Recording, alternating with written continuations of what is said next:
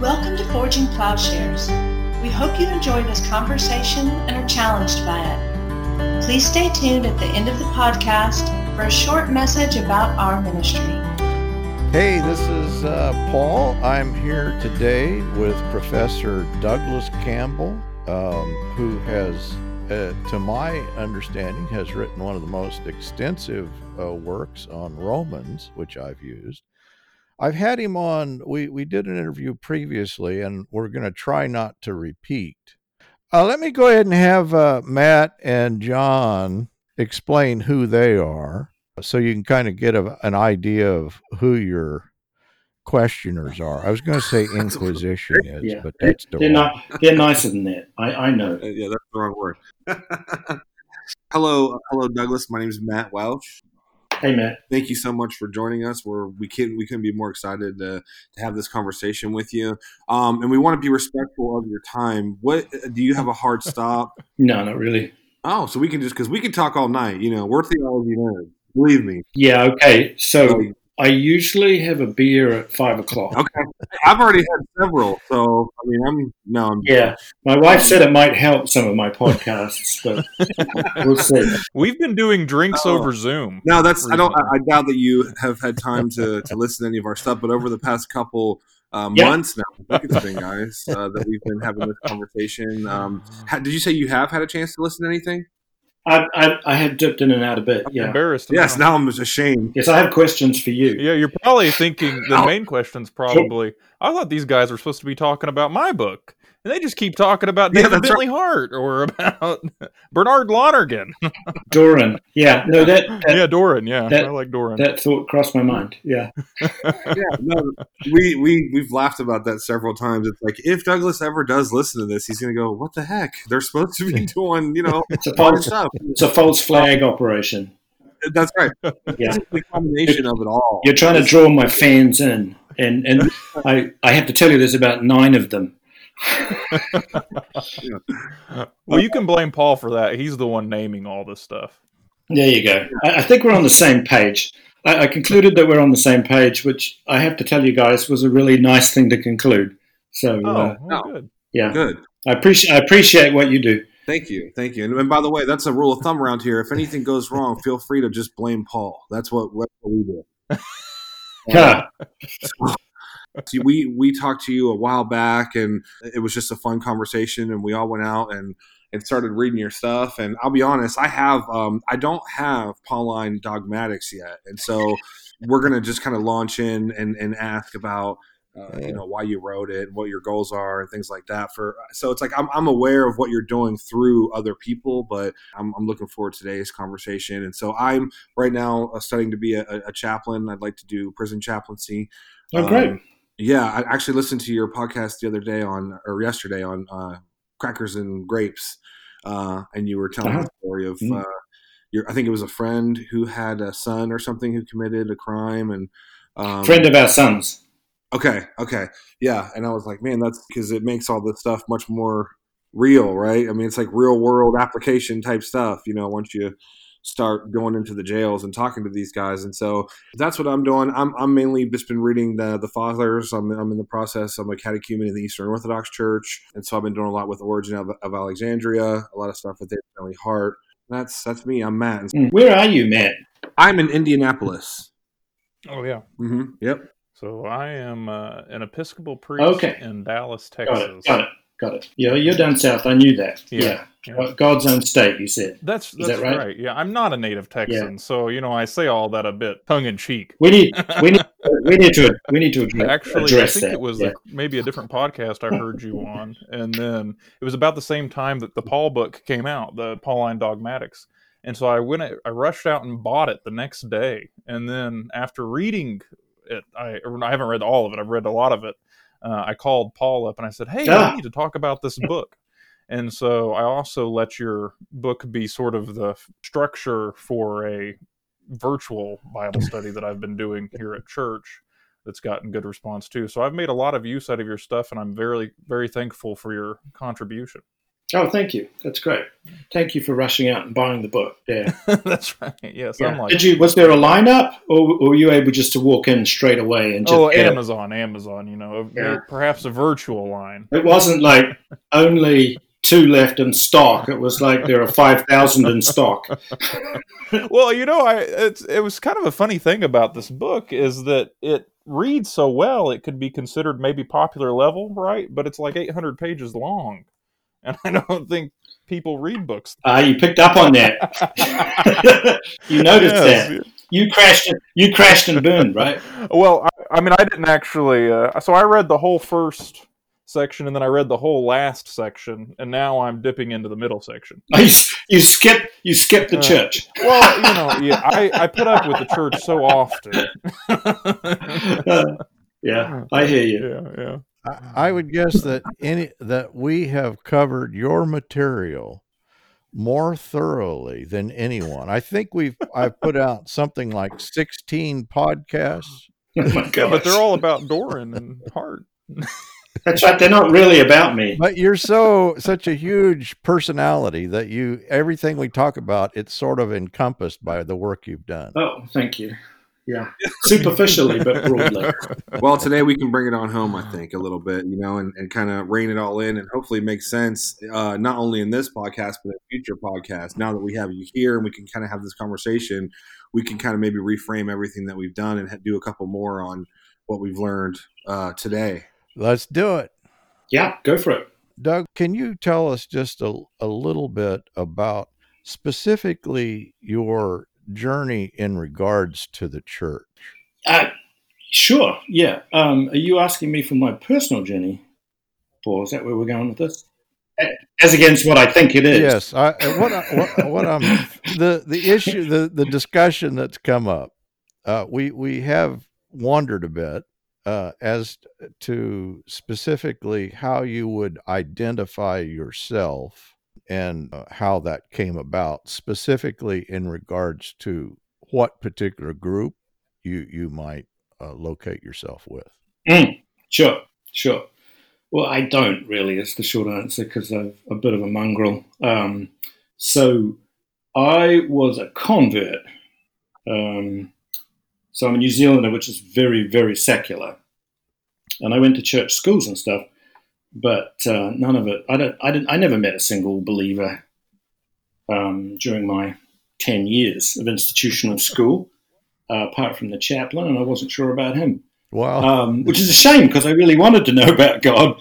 That was Anglican, um, Episcopalian in US terms. I, I converted as a narcissistic, depressed uh, teenager at a rock concert uh, when I was sort of very end of my 19th year, walked the aisle kind of by mistake. Long story there. Um, and I ended up in a church being catechized intensively, and it was sort of a Holy Trinity Brompton, David Watson type of church. So soft evangelical, British evangelical, and charismatic. And that gave me a fabulous foundation. Then I started on my graduate studies, and we were looking for sort of the spirit to be at work in the church. We ended up in a, a Pentecostal church, but it was actually quite staid. It was one of the original four square Pentecostal churches in Mm. Toronto. So they were under the third generation. They were kind of like a straight laced evangelical church.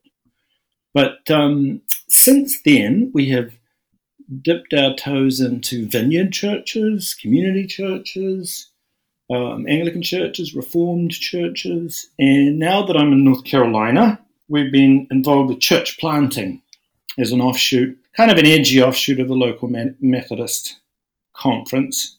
That's been our latest thing. Yeah, that's just unfolding as we speak. We're setting up, trying to set up sort of a bivocational model for ministry and really working on a network of house churches. And so I'm I'm looking to operationalize Pauline dogmatics. So we'll see we'll see how that goes. there you go. Yeah. yeah, yeah. Well, um, you know, it's it's a great question because you know you want to situate people, and, and I hope what I said was helpful. But um, I'm mindful of how Jenson starts off lamenting how theology is is often done from these locations, and, and, and one of the things we probably need to get out in front of is if you're doing good theology, you're talking about Jesus Christ, and He's involved with the entirety of the body. So you are doing it from a broken place, but also a place where you affirm that we are all one, despite our distinctives. Right? Truly ecumenical. That's it. Reminds. I've got a friend who always parrots out this quote. It's by some obscure Anglo-Catholic type in the Church of England from around the 1950s, but he would say, "Don't tell them you're C of E. Tell them you're for Jesus." There you go. that's, that captures the spirit. That's right. Well, now I'm not ordained, so I have some flexibility Mm-hmm. there that other people don't. So um, I make the most of that. That's yeah, good. just I'm just a Christian. I'm just an ordinary Bible believing Christian. There you go. There you go. Sounds like a good place to be. Yeah, that's the. I don't Yeah. know. Are you familiar Yeah. at all, That's right. uh, Douglas, with the uh, Restoration Movement, A little bit, not personally, the Christian churches, Churches of Christ? just a little bit. Yeah, not not personally. It's sort of a rural Midwest. Uh, was a 19th century movement, but that was your statement there. I just assumed you were duplicating the statement that comes out of the Christian churches. I'm just a Christian. Yeah. Uh, well, that- that yeah, yeah, it can be made duplicitously. I, can I just add in too? Sorry to distract, but um, you know, the latest connection, ecclesial connection, that I'm very excited about is with a number of Messianic Jewish friends, well, um, and we, we tend to uh, overlook that dimension, but I actually think it needs to be brought into visibility quite strongly. We need to affirm and support our Messianic Jewish brothers and sisters in their endeavors. Um, you know, and, and, some of that is complex. There, there, that's a complex chessboard in, in and of itself. But I have to say, I've been really blessed by by those friendships. Well, Douglas, I want to thank you again for for joining us. It's uh, it's our pleasure, and we over the past um, couple months been trying to uh, sort of place your work in dialogue with people Yeah. like Soren Kierkegaard, David Bentley Hart, Bernard Lonergan, and other people. Um, and so, for our listeners, could you just maybe explain for us, maybe kind of a two part question? First of all, why did you write Pauline Dogmatics, and what is your goal for the reception of the book? Why do I do what I do? And the answer is, I don't know. Yeah, thank you. Um, so, I uh, have written these other books about Lutheranism and the Lutheran reading that I guess we'll come to, and uh, that that took a lot of effort. But uh, the big hit on kind of the Lutheran reading, if we can call it that, and I know that's a tricky term, both in terms of biography and theology, that was a ground clearing exercise. So once you've once you've done that to your satisfaction, the question is, okay, so what is what is Paul's gospel really about? If we're actually processing him through, let's say, more orthodox spectacles. Um, so I'm asking that question. I'm at Duke. I'm teaching leaders in the church, young, usually young ministers in formation. And I realized what I wanted to do was try and start them off with the right theological moves so they didn't lose their way, but take them through to an understanding of the church that was dynamic enough to challenge them and open up their local contexts for them. So I wanted to kind of equip them with a, a practical theology. So instead of going from God to eschatology, I wanted to say, how do we start off with God and get into a prison? And how do we do that in one semester? Yeah, so Pauline dogmatics is the result. That's all the things I've learned at oh, so you are you're using it as a text. I do use it as a textbook. Yeah, Yeah. yeah. It's, it's I, I worry it's a slightly narcissistic phenomenon, but I, I I believe what I believe is true, like most people. So what I tell them is this is what I think is true, um, and I'm going to obviously I'm going to stand up for what I think is true. Hmm. Um, it's not that truth is a relative thing, but I actually can't do anything other than that. So you know, I invite you to enter into that journey. If it doesn't work for you, that's fine. No hard feelings. I always liked, uh, I always used Stanley Hauerwas's line, and that is I'd tell my uh, first year students that uh, actually my goal is to indoctrinate you and to have you think like I think. If that were not the case, then I would not have a very high view of what I think. That's right. So, not narcissistic at all. Yeah, that's right. My my goal, and it's my goal, Douglas, is to make my students like me. well, he's right. Yeah. I mean, he's right. It's typically candid. love that guy. He's a huge influence on on me and on the book. Obviously, he's he's the bridge from Barth on Revelation and God and Jesus and election into the church. So I'm very thankful that he taught me about all that. I'd I'd say that you know in in reading the book, I was that was one of the things I think John and I Mhm. both noticed and were quite appreciative of is that it, you're so transparent in your sources and you give credit and so it makes it it makes it a very a doubly useful book in that we can trace down and so you're crediting Hauerwas, I, I think is Yeah, yeah. Hauerwas is part two? Yeah, I found the footnotes super interesting. Oh, good, good. Well, that's what they're for, of course. But um, we festoon them with so many details and flourishes, they start doing what they're really meant to do, which is to help the reader to find out Mhm. what else they could read. Um, Mhm. and I'm pretty upfront about the fact that I've learned all the good stuff I've learned really from other people. I, I don't want to claim very much originality at all. I'm standing on the shoulders of giants. So the best thing I can do is to point my readers to the giants in due course and, and the really big names for the Book of Barth. And then. That's right. And, you know, another presence who's crucial is my good friend Alan Torrance, who channeled me to Barth, but also his uncle and his father, um, and some of his friends, and his own work. Very gifted theologian. So most of what I learned up front, I learned from Alan. Yeah, but Alan's hard to understand because he speaks five languages at the same time. You think Bentley Hart is tough. Alan is really tough. So I, I, I popularize him. I'm the Engels Yeah. to his Marx. A question we kind of tossed around. I'm sorry it's not on the sheet, but it, you're a New Testament professor, right? Yeah. But you're what I appreciate and what I find interesting because I don't think this happens enough Mm. is you're taking New Testament studies or what's you you know called biblical studies and cordoned off, and you're putting it in conversation with all of these theologians. Right. Uh, Yeah. Yeah, which is which is really what that's the interesting conversation to have, isn't it? And it, it's it's the one that really helps the church. So I enjoy New Testament studies, but the technical stuff doesn't always have a huge payoff for the people in the pew. Gotcha.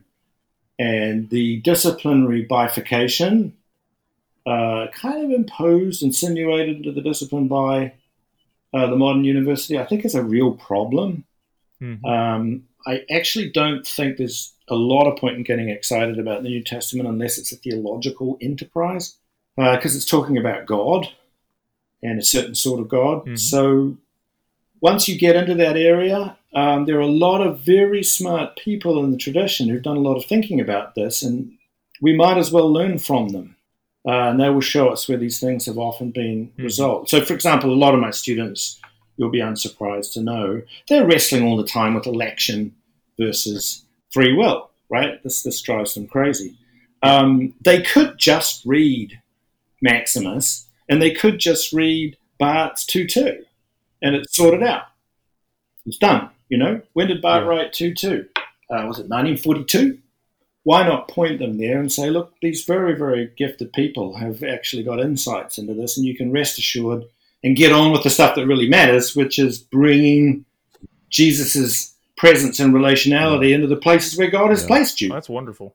Yeah, I, I mean, I don't know how how I would have ever made Yeah. sense of the, the Doctor. I mean, I was made to read Barth early on, and then Maximus a little bit later, and so I thought I was so happy when that's where you went because it just made sense to me. I was able to track right along with you in the book. It's it, it is interesting that like that question in the West, especially, is just so huge and such a struggle for us all that we have to work through it, and yet we have these gems laying around, Right, good, good. Well, thank you. Yeah, which is hard for Americans. Yeah, yeah. Well, you've got to. Uh, ha- Stanley is terrific on this too. Hmm. You do have to break break down the liberal account of freedom, and and and, and Bentley Hart is terrific on this as well. You you you really have to get into that and knock it on the head. Um, it's in our bones to be liberal, you know, and that that is a that is a tough learning process. Um, and I, I I go after this in stages in the book. So back into part one, and then into part two, and part th- into part two, and several chapters there.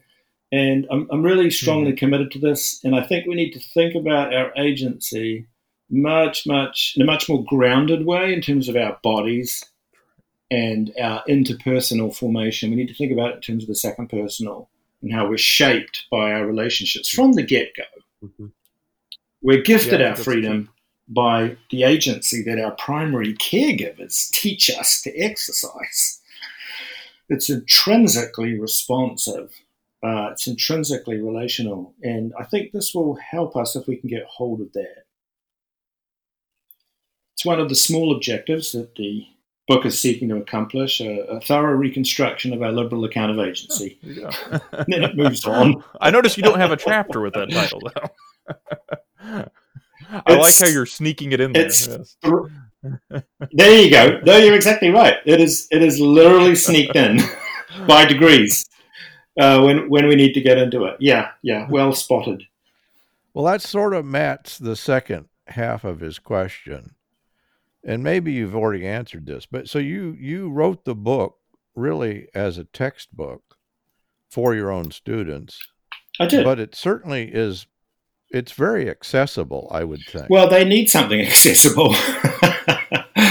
uh, um, and what I was finding was the way I was writing before wasn't. So maybe a shout out to Tom Wright here, who I'm not always heard to be um, on the same side as him, but I think he is really shown us that you have to communicate better as a New Testament scholar with people so they can understand you, and you have to work at this. So he's he's not just gifted; he's worked incredibly hard to become a person who can communicate complex ideas deftly. And I really wish that more people were taking a leaf out of his book. Mm. And so, in a way, he's he's a bit of a model for me in terms of communicating, trying to communicate as clearly as I can. Yeah, no, you're clearly crossing that bridge. It's hard work communicating clearly. Oh no, you're communicating, and it's hard work. And I, it, it may, I, you know, I may have misunderstood that. I just thought, well, this is a sort of an American phenomena or uh, the U.S. that we tend to to not do what you're doing. That is, you do find it in Britain that you have academics writing books at a kind of popular level. Here, theologians don't tend to talk to anybody but each other. And it seems like to me with this book, you're crossing that bridge. Yeah, I, I don't know if the UK does it much. Tom does, but I don't know. He's fairly unique. I, I think a previous generation was much more interested in a sort of a C.S. Lewis. We, we don't have that sort of figure so much now. We have a lot of would be C.S. Lewis's. Um, but to actually have the combination in one mm-hmm. space of, of, someone who's quite a good scholar and also quite a good communicator, that's pretty rare mm-hmm. and, and rarer than it should be. I mean, Christian scholars live to serve the church ultimately, not the university.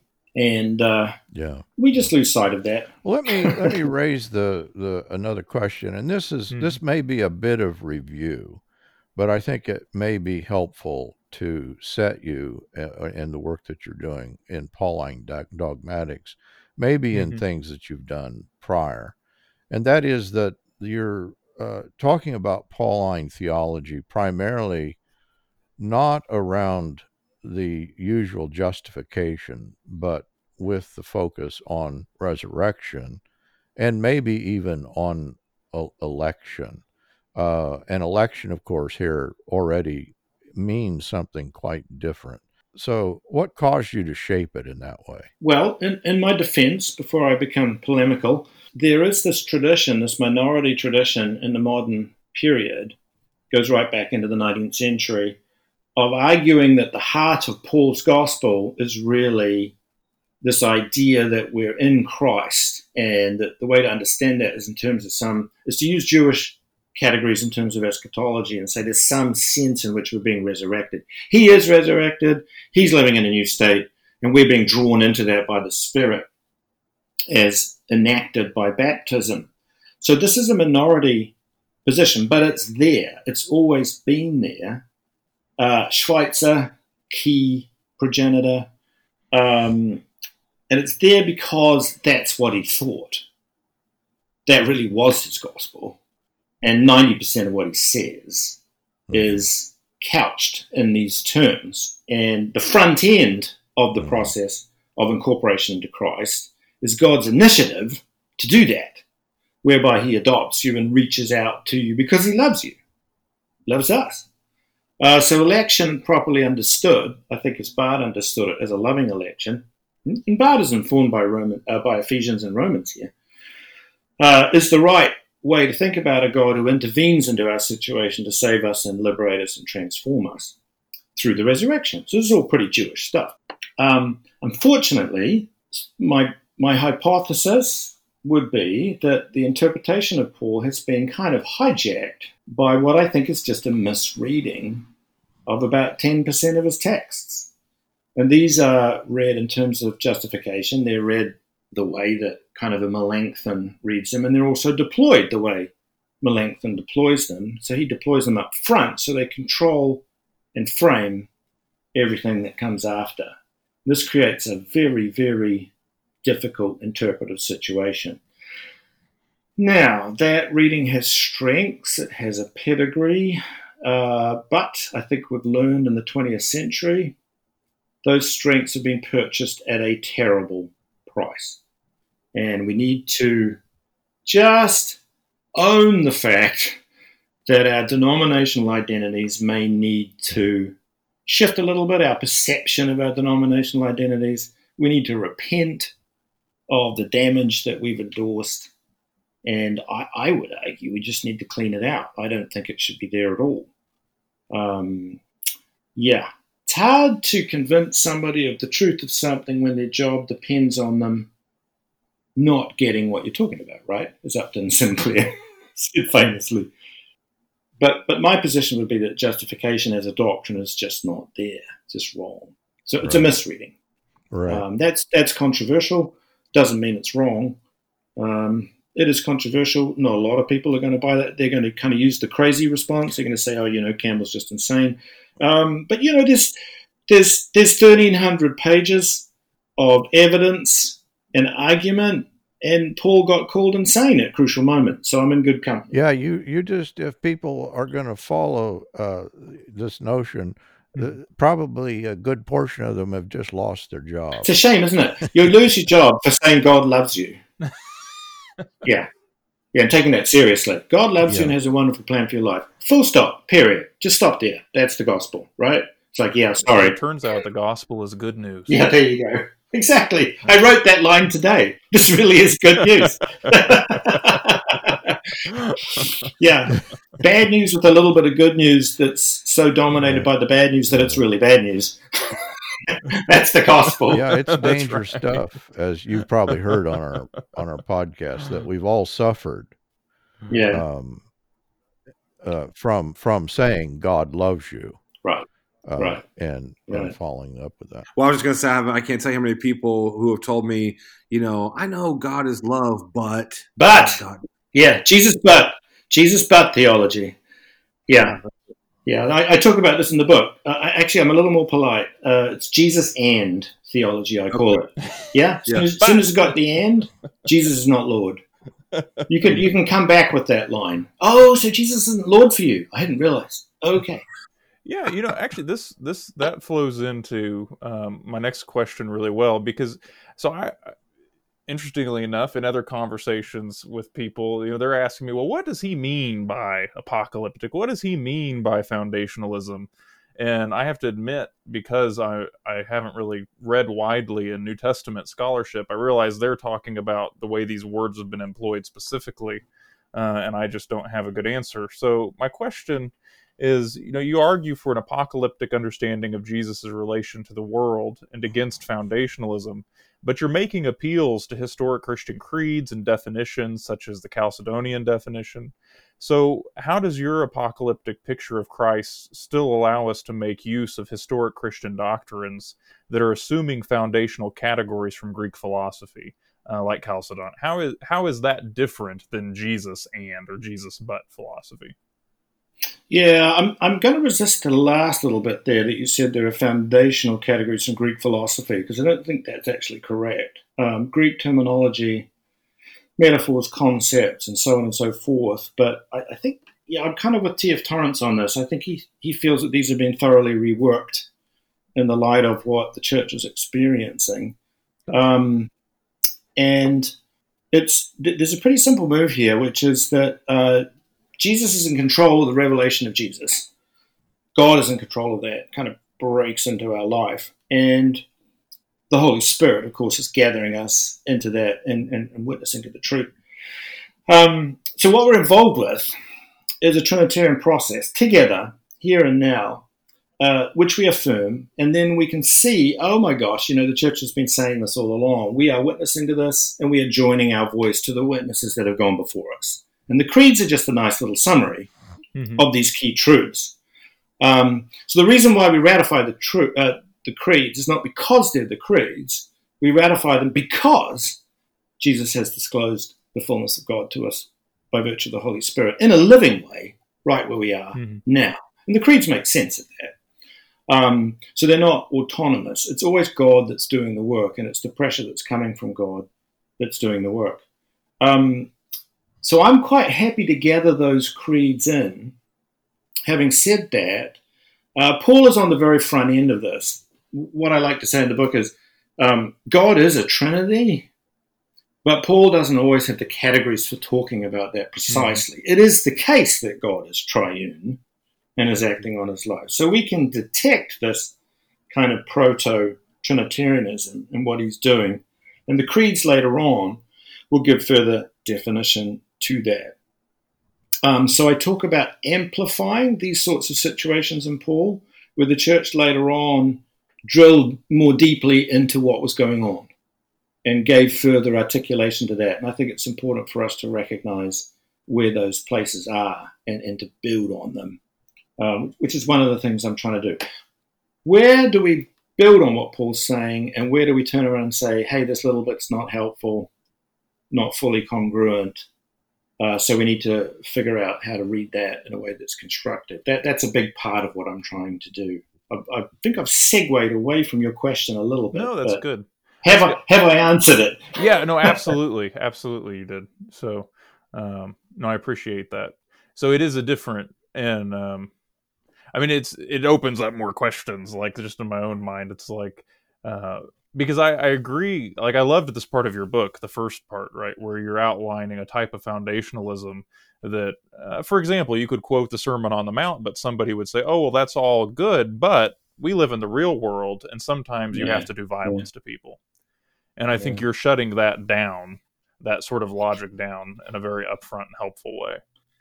Well, just a, a, word on the foundationalism move. New Testament scholars don't know anything about this word either. Oh, okay. Um, it's a, it's like a it's a Torrance word, and it's it's a technical term for us. And what it means is drawing on a text like 1 Corinthians mm-hmm. three. It denotes people who are building the basis for their own claims about God, mm-hmm. building those for themselves. Yeah, the questing um, as you use it in the book. Yeah, questing, you know, deriving it, thinking it through, emoting it, mystically experiencing it. Doesn't matter. If you're making this stuff, if you're building that foundation for yourself, that's a really bad idea because mm-hmm. God has gifted us with the foundation. It's not of our own making. Uh, so let's just hold on to that and not wander off mm. and go, oh, you know, I, I know, thanks so much, God, for showing up in Jesus. Really appreciate it. I know it involved a lot of effort and all that, but, you know, I just have this alternative point of view that I want to try out for a bit about you. Yeah, don't do it. I mean, it might have been helpful if one of the apostles would have said, like, Jesus is our cornerstone, the foundation, or something like there you go. And it's not our construction of Jesus either. That's right it's it's a construction that's always under pressure from Jesus himself. Oh, thanks. No, that's good. I'm glad you agree. Yeah, we're, we're both kind of building on the creeds here in a in a helpful way. Let me slip. This is actually John's point that we we were talking prior, and you know, if you had to, in regard to foundationalism, that maybe just when you're talking about sin, well, that's what foundationalism is. Can be.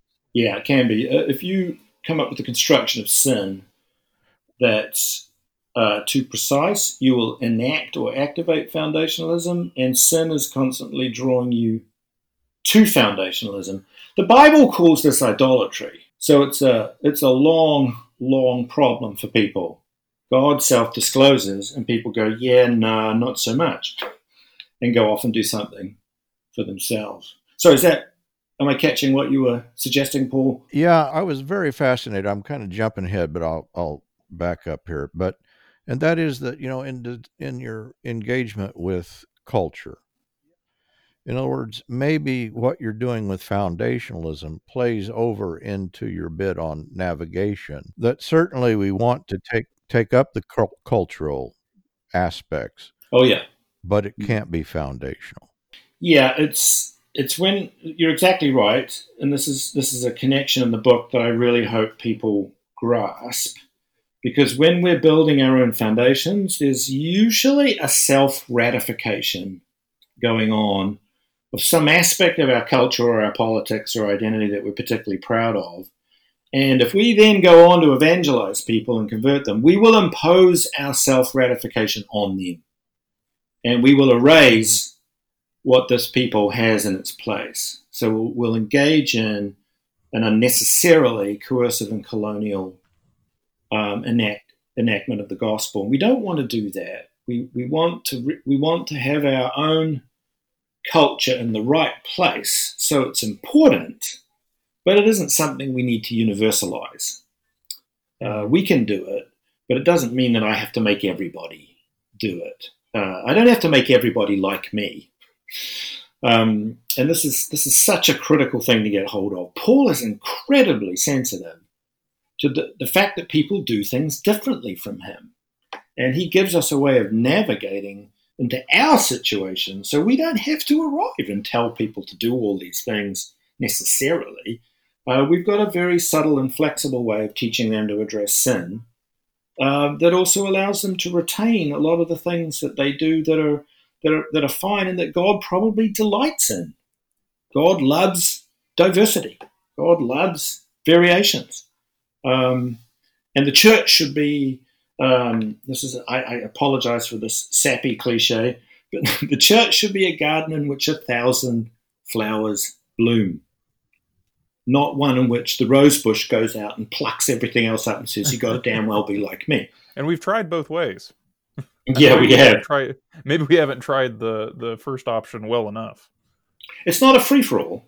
Yeah. Um, there's still a lot of there's still a lot of things that need to be said about sin, but as Paul was saying, unless you've got your unless you've got the kind of Trinity absolutely firmly in, in view as your controlling criterion as well as the controlling presence, mm-hmm. um, you're going to sneak stuff in there that then damages people. And Paul learned this, ironically and somewhat tragically, from kind of Jewish colonizing missionaries. So he, he learned this lesson where people were coming through and saying, okay, all these pagan, happy pagan converts, they need to take on board all this stuff that's that's Jewish. He resisted yeah. that very, very strongly. And we've misappropriated those passages and instead of reading them as a lesson in missionary colonialism within the church, we read them as an attack on Jews. Mm-hmm. That's that's been a big a big mistake. Which is maybe kind of a nice segue uh, into our next question about uh, you know you make the claim that communion is the goal of the of the cosmos right? Which is great that it's god's intention for all things and uh, in our last podcast before we had you on we were doing we were talking about theosis you know a salvation that is uh, god freeing us from sin and uniting him uh, with himself but if commu- if if the if communion is the goal of the cosmos and god's intention for all things and uh, we were kind of having our discussion in the context of david bentley hart's book you know that all uh, shall be saved.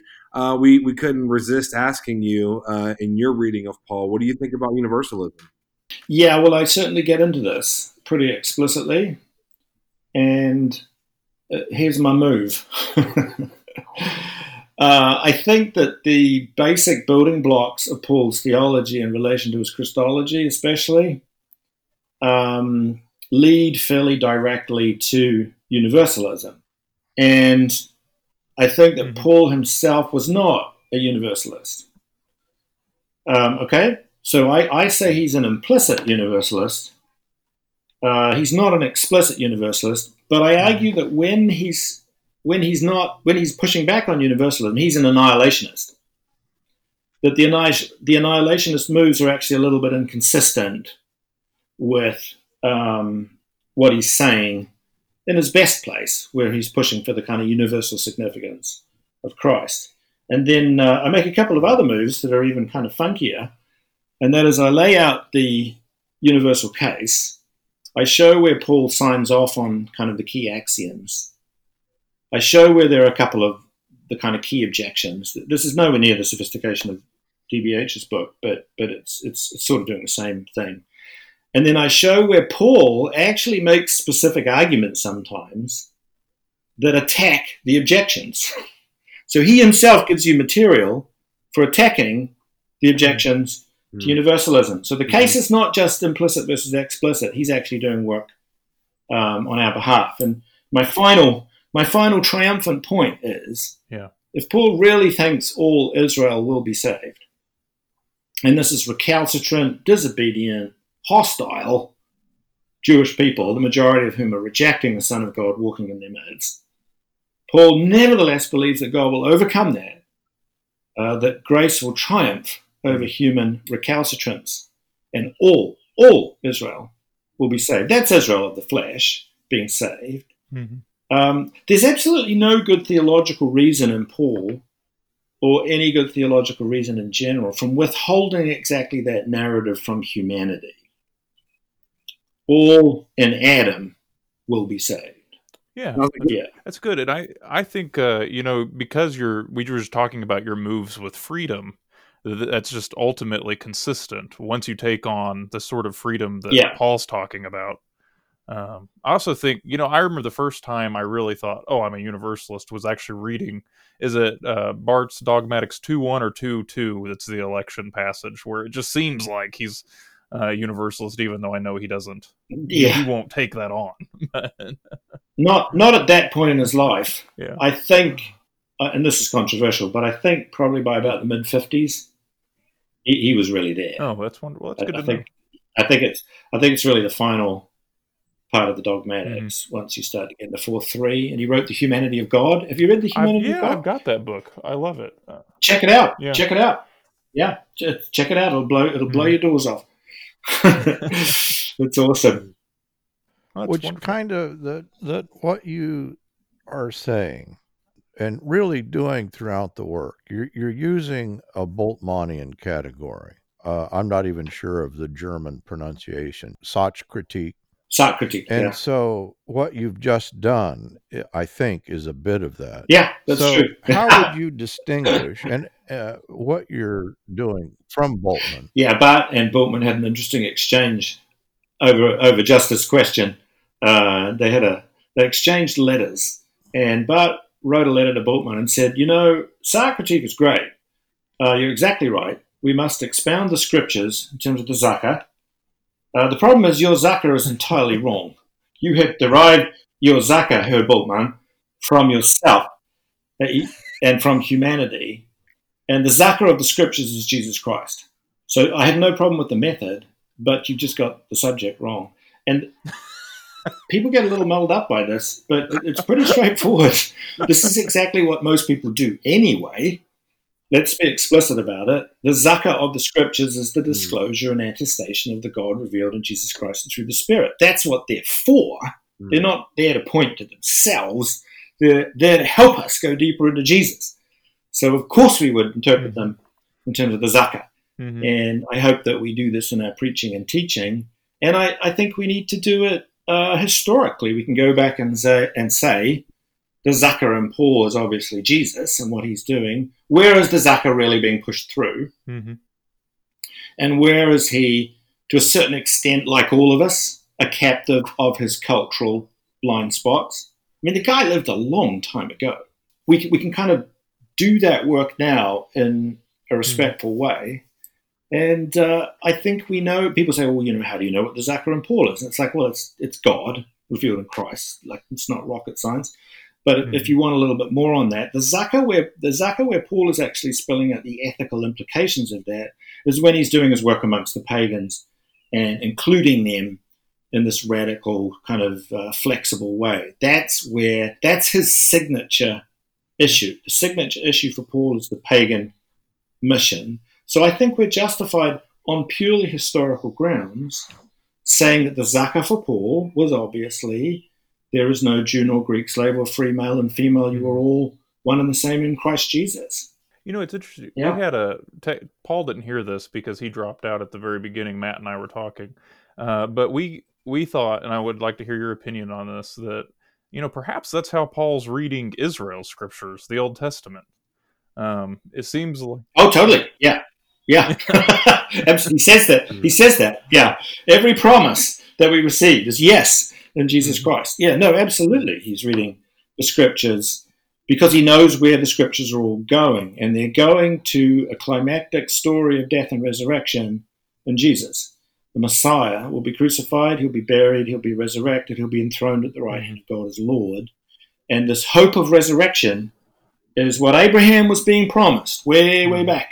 Land and offspring, part of the age to come. And as Abraham, he is being promised also the inclusion of the Gentiles. And you read everything in terms of this, this election of Israel to be the people that bears the Son of God, God in their midst, and then to gather everybody in. Yeah, yeah. That, that, I think that's exactly what's going on. You're right. no, that's good news. Yeah, I mean, it's good. It is good news. That's right. Yeah, that is great. I mean, what's the problem? Why fight it? Mhm. Just get with the program, right? yeah, that's right. That's right. Maybe Yeah. a, a way of kind of demonstrating how you do this. You know, take the let's take the you know the household code. Yeah, right. Um, Uh, can you give us an example how you would imply this interpretive method? yeah, so they're tricky because in the household codes you've got this um, fairly standard ancient approach to organizing the household in terms of uh, wives obeying husbands, children obeying pr- parents, slaves obeying masters and mistresses, and so on. Now, Paul's Christology, when you drill down into it, is not doing the work that it should be in relation to those relationships. It's doing a little bit of work. Um, he's calling the dominant people in those relationships to accountability, to much higher degree of compassion and engagement, which was that was countercultural. So it's worth hanging on to that. Sometimes you're in a missionary situation where you can't just abolish things. You can't go in and say these patriarchal arrangements just have to go now in the name of the gospel. You can't do that. You have to navigate into them subtly and carefully and sensitively. And so it is sometimes a good thing to be able to say to dominant people, people with power, hey, act like Jesus, be compassionate. This is a good thing to say, but it's not the end of the story. And so, what I would do, to cut a long story short, uh, is I would deploy the reading resources of the church, uh, where scripture is read in lots of different ways and empowered by the Spirit and impressed with Christ, if you need to, read these texts in a way that is constructive for your people. And all of us, at some time, need to be exhorted to submit and respond and obey to people who are mediating Jesus to us. Mm-hmm. And all of us, at some time, need to be encouraged to lovingly act like Christ towards those whom we have some sort of power or some sort of influence over. So I would take both instructions, both those kind of relationships and instructions within them, and I would apply them to everyone. I would wrap them all in the humanity of everyone. Um, that would be a, that would be a sort of an example of how we could move. Um, Paul, I think what have I got? Sixteen different approaches to those texts gamed out in one of the later chapters, and about 13 of them suck, but um, some of them are okay. We, we end up with some good ones. yeah, that, that's where I show how we can use scripture in a constructive, theologically disciplined way. You could take the same principle, in other words, your hermeneutic or your interpretive understanding that you're using to uh, interpret scripture, but then can you take that and say, and this is the interpretive frame that we apply to culture and simply to the human situation? There's yeah, there's an element of truth in that. The the hermeneutical frame that I want us to apply to culture is I want to I want us to learn to think about culture in terms of a structure relationality distinction, which is just a fancy way of talking about the impress of eschatology and the impress of the Trinity. So w- what I'm arguing, I'm making a very strong move, strong as an overt. I, I hope it's also robust, uh, where I'm arguing that the Trinity unpacks into relationality people unpack into relationality. This is what really matters. Our interpersonal relationality is something that God is very, very heavily invested in. This is what matters. And the, the question of how that relationality is freighted, the vehicles which are carrying it, our bodies, our structures, our cultural patterns, this is secondary to the relationality. So we always ask ourselves in any situation, how is what's going on here helping and enhancing our relationality? Are we being drawn into the loving covenantal relationships of the Trinity, or is something impeding that or getting in the way of it?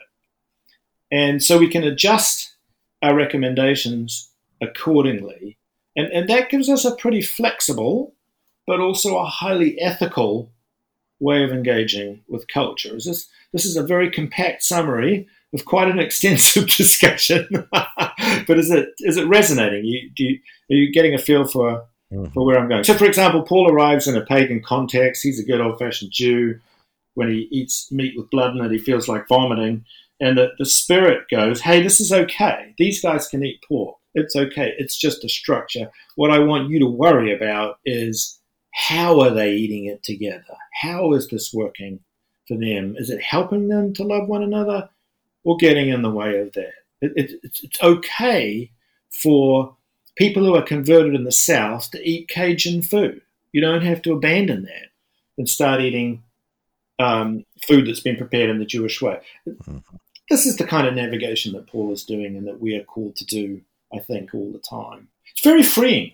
It's a lovely, flexible, freeing ethic because it's it's it's flexible, it's creative, but it's not a free for all it, it kind of gets at the things that really matter. I think. Oh, absolutely. Yeah, that's helpful. I'll I'll uh, I'll save more for that on the last question. So trying to stoke up pure controversy, yes, of conver- conversations. That, yeah, that's we right. Haven't, we have we haven't had enough. Yeah, we've kind of we've, we've dissed the Lutherans. We've, we've kind of planted our flag in universalism. Do you think anybody is going to be listening to this after this point, apart from us?